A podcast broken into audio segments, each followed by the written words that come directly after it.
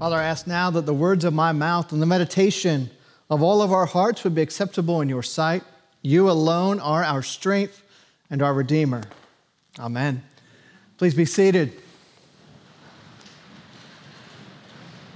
In the rich, complex world of Middle Earth, J.R.R. Tolkien introduced us, introduced the world to Smeagol. Now, we meet him towards the end of his life he is this wrecked, wretched creature, gurgling sounds in his throat that sounds something like Gollum. Maybe you've seen a poster or a picture of the creature Gollum. He is obsessed with a ring, uh, the ring, this ring of immeasurable worth and power. You see, at one point, we learn some of his backstory. Before his precious uh, takes control of Smeagol, he was this young man of ease and wealth and means and leisure. He had been out fishing with his cousin on his birthday, and they came across this ring. They discovered it, and Smeagol wanted it so much he claimed it as his birthday present that he killed his cousin and he took possession of the ring. When in fact, what we learn through the stories is that the ring took possession of him and it twisted him and it changed him from this young man, Smeagol, to this creature, Gollum. Dehumanized him by the grip it had on his life and his affections. Now, the story of Gollum is, is, well known from the Lord of the Rings and from The Hobbit. It, it advances the narrative of those stories. It serves as a foil to Frodo, the good hobbit who resists the pull of that same ring. But it serves like so many stories, whether it's in film or literature, folklore it warns us of a danger.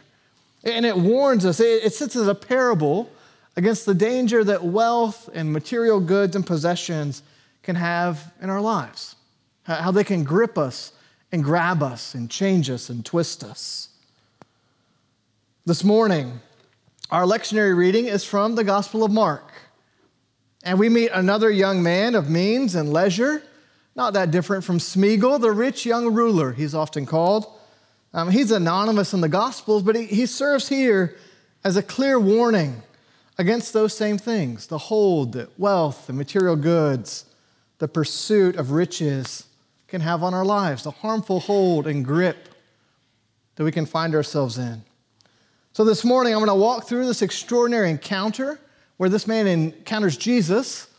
And then, as happens so often, after the encounter, there's a bit of kind of post game commentary that Jesus has with his disciples. So we'll look at that just a little bit, but we'll focus on this encounter between Jesus and this young man. So the encounter, we're in Mark chapter 10, and what we see from the text, it says, as he was setting out on his journey, um, that's always a clue for us in the Gospel of Mark, uh, because in the Gospel of Mark and the Gospel of Luke, whenever Jesus is on a journey, um, it's not pointless.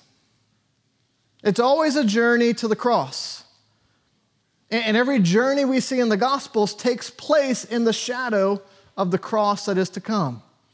And so, Jesus, approaching that moment, he's walking out the door, he's on his journey, and this man comes up to him. This isn't a parable, by the way. Oftentimes in the Gospels, Jesus will tell these parables. Um, and those stories are, are, I hesitate to say, they're not factual, they're true, they communicate truth, but they're not events that happen in the life of Jesus. They're illustrations.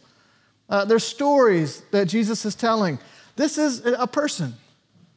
It's a person who meets with Jesus. He's anonymous. We get this title, The Rich Young Ruler, as kind of a composite from the Gospels. Likely he was a member of the Sanhedrin, the Jewish ruling council. Um, when we see this young man, we should think here's a young man uh, with potential. He's good. He's successful in the things and ways of the world. Um, many of us can actually take the opportunity that he doesn't have a name to maybe put our names in here. Because a lot of us have a lot in common with this young man. Um, he's wealthy, he's successful, he's, he's trying to do things right, and he's coming up to meet Jesus. By the way, I should probably mention uh, last week, Father Bill gave a great sermon uh, looking at a really tricky, thorny passage. Jesus is teaching on marriage and divorce. Um, our lectionary hops right to this text, but let me just remind you what comes in between. It's important, I think, for understanding the context here. Between that teaching on marriage and divorce, and before we get this rich young ruler, says they were bringing children to him, and the disciples rebuked them, but when Jesus saw it, he was indignant and said, Let the little children come to me. Do not hinder them, for to such belongs the kingdom of God. Truly I say to you, whoever does not receive the kingdom of God like a child shall not enter it. Up comes the rich young ruler. Up comes this question What does it mean for us to receive the kingdom of God like a child? I think that's the backdrop between this conversation that he has with Jesus. I think Mark's gospel is brilliant in setting that in, in contrast with one another. The children who come, delighting to be in Jesus' presence, and this rich young ruler who comes with his questions, with what he's seeking. He wants to come to God on his own terms good, respectable adult terms um, and I don't mean to, to put him down. He's got a lot going for him, a lot to write. He's asking the right question, even. But he comes in many ways with his resume. We'll see that in the conversation. He wants to let God know what he's done, what he hasn't done, differently than these children who just come to receive, just to be in the power and presence of Jesus. He's coming. Hey, how do I inherit? How do I get? Am I doing it right? He's seeking, in some ways, the benefits of following God. And again, this isn't just about those children and that young man, it's about us. And we can put ourselves in this passage. We can let Jesus ask these questions of us and see how we may answer them because many of us are also rich. Especially if you look around the world, we, we are rich. We are wealthy. We, are, we have material goods. Um, here we're in Athens. Folks are smart and accomplished, and they, they get into school and they do things. And again, those things aren't bad, but Jesus wants to ask what's ultimate? What's the most important? What is our life tethered to? Are we willing to come like a child, or do we come with our resumes? Do we come seeking? Do we come trying to get? It's interesting. The man's question, he says, Good teacher. What must I do to inherit eternal life? Great question. Way to go, rich young ruler. You have asked the right question. And then Jesus' answer is a little bit of a curveball. Why do you call me good? Can you imagine the poor guy being like, because you're Jesus? That's why I call you good. Who else do you call good? And he deflects, says, no, no, no one is good but God. Um, as I was digging into some of the, the background of this text, it was interesting. Um, I, I, read that this, this address this man has, good teacher, actually wasn't very common in the first century. Because again, you would only call God good. That was the teaching of the leaders. That's what Jesus reminds him. And it's actually likely that when he says good teacher, it's a term, it's, it's formal, it's flattery. It's actually, in some ways, expecting maybe a return. Good teacher, yes, noble friend. That's the kind of adult conversation that's happening here. It's a calculated conversation with pleasantries, with protocols. He's trying too hard in many ways. And I don't think Jesus is harsh with him. He's gentle when he just deflects. Hey, well, why do you call me good? We don't need to butter one another up. Let's talk. Let's have a real conversation, like he had been having with those children. not with some of the games that adults play in conversation. That's what's happening. He's gently refusing to play this man's game and he's shifting the attention. He's saying, let's, let's look at the goodness of God. Do we measure up to that? How do we measure up to that? That's an important question for his question. What must I do to inherit eternal life? And so verses 19 through 20 are interesting. He says, Jesus says to this man, You know the commandments do not murder, do not commit adultery, do not steal, do not bear false witness, do not defraud, honor your father and mother. The man says to Jesus, Teacher, he got the point. No longer good teacher, teacher. See that? Teacher, all these I have kept from my youth. And there's no reason to doubt him. He's sincere, he's earnest, he's devout. Likely, he, he has been obedient. And he has done the things he's supposed to do, and he's not done the things he's not supposed to do. We're not supposed to doubt him in this, but it's interesting. These are definitely relational commandments, how we love our neighbor. Uh, Bishop N.T. Wright points out that Jesus doesn't ask him about the first few commandments, but he probably would have followed those as well.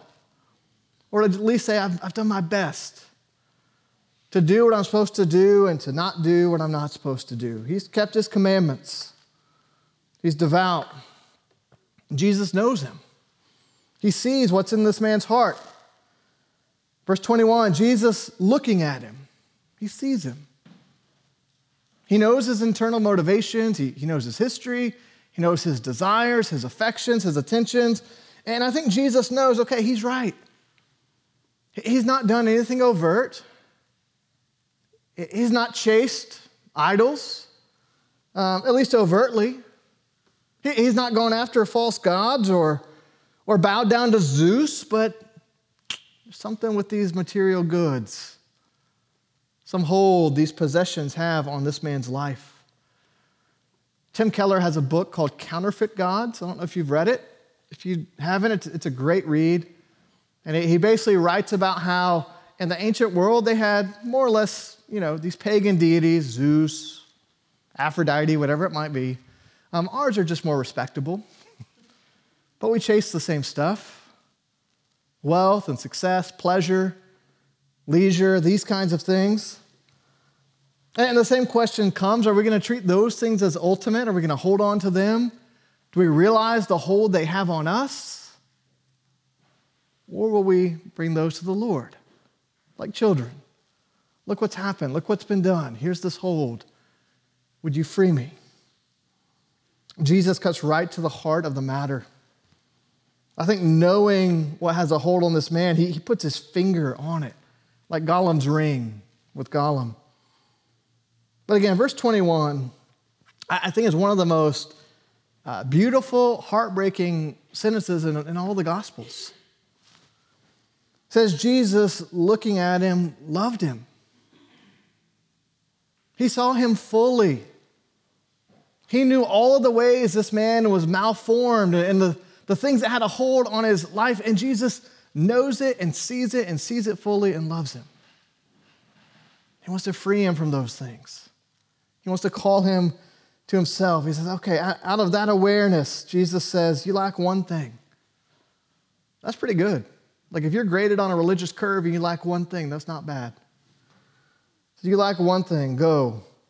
Sell all that you have and give to the poor, and you will have treasure in heaven, and come, follow me.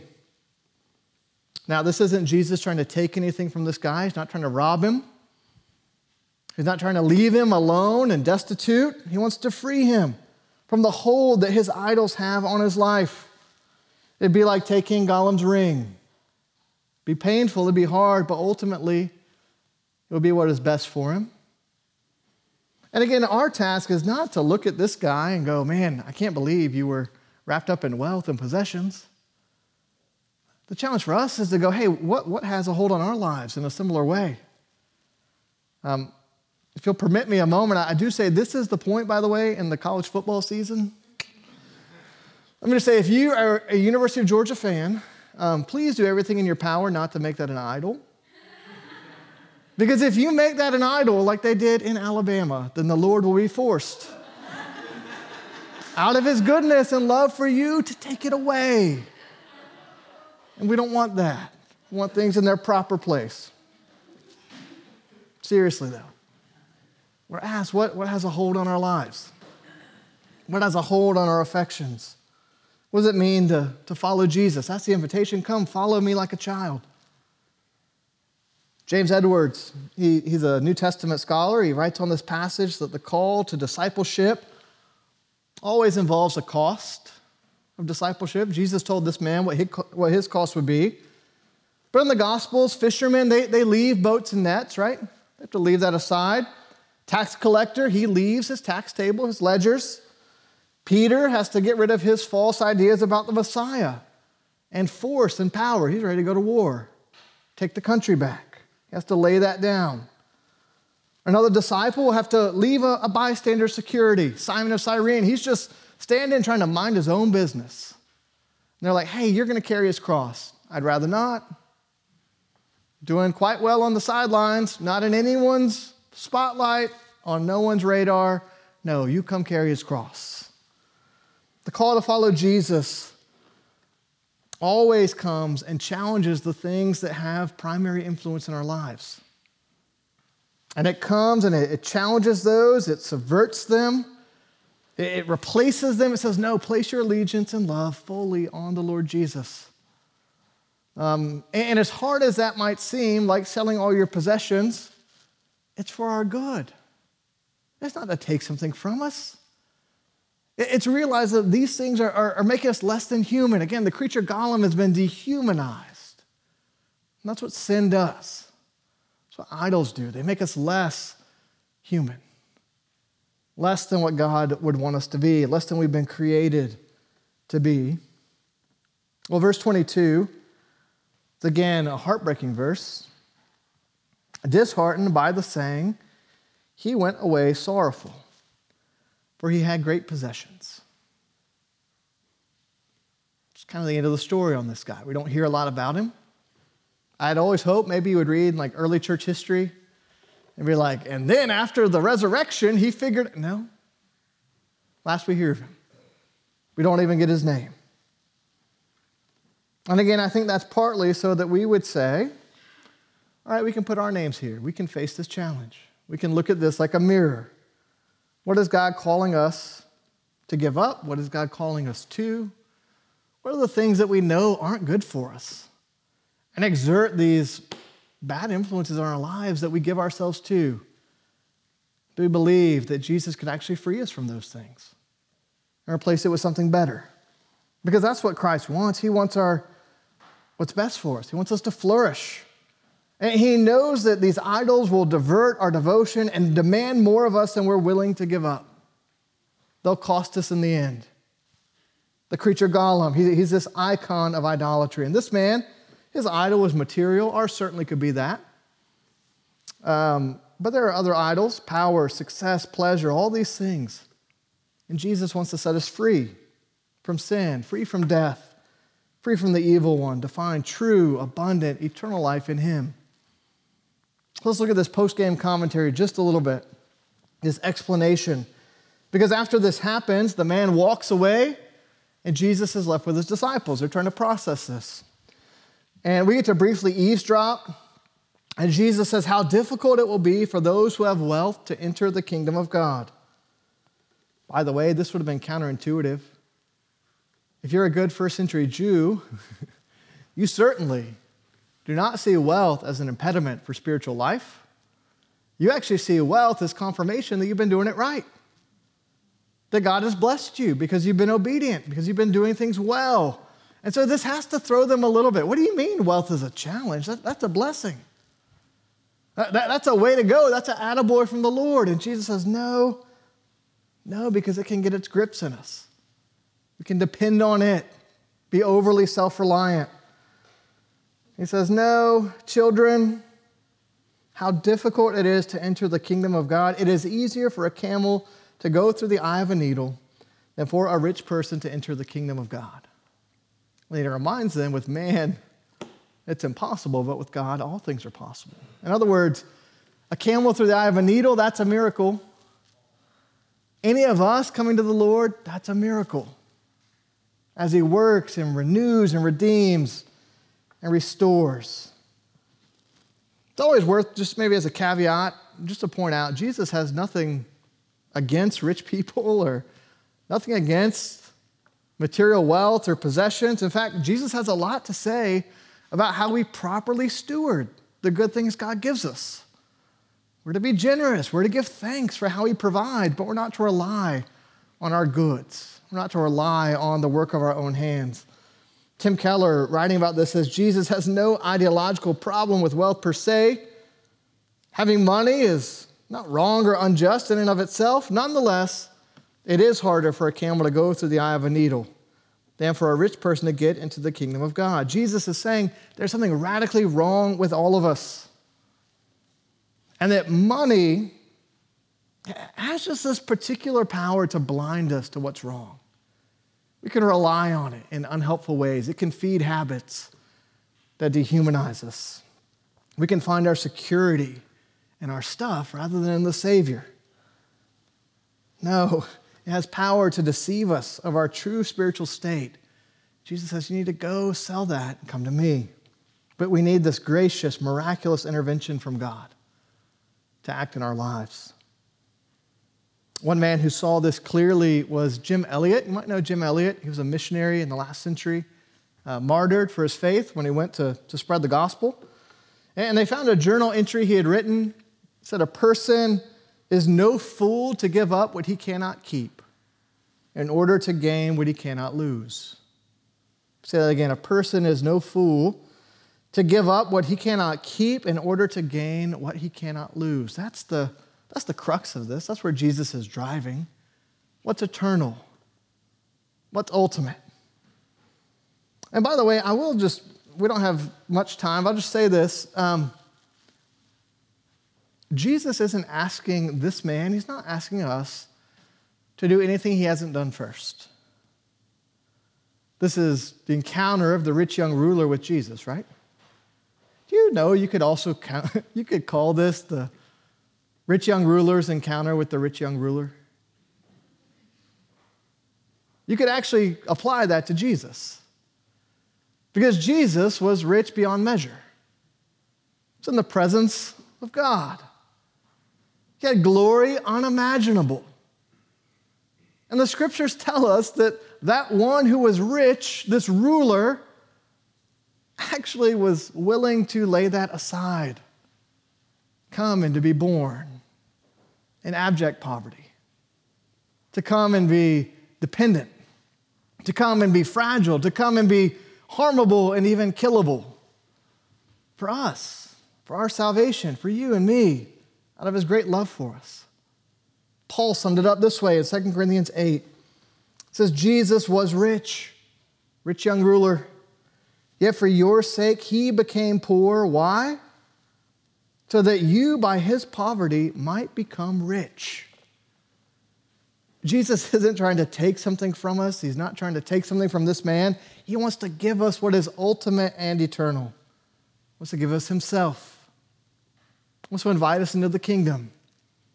He wants us to have a place in the life of the world to come. He talks about that with his followers his disciples. Even at the end of this, I love it. Peter's kind of saying, Oh, that's good because look what I've given up.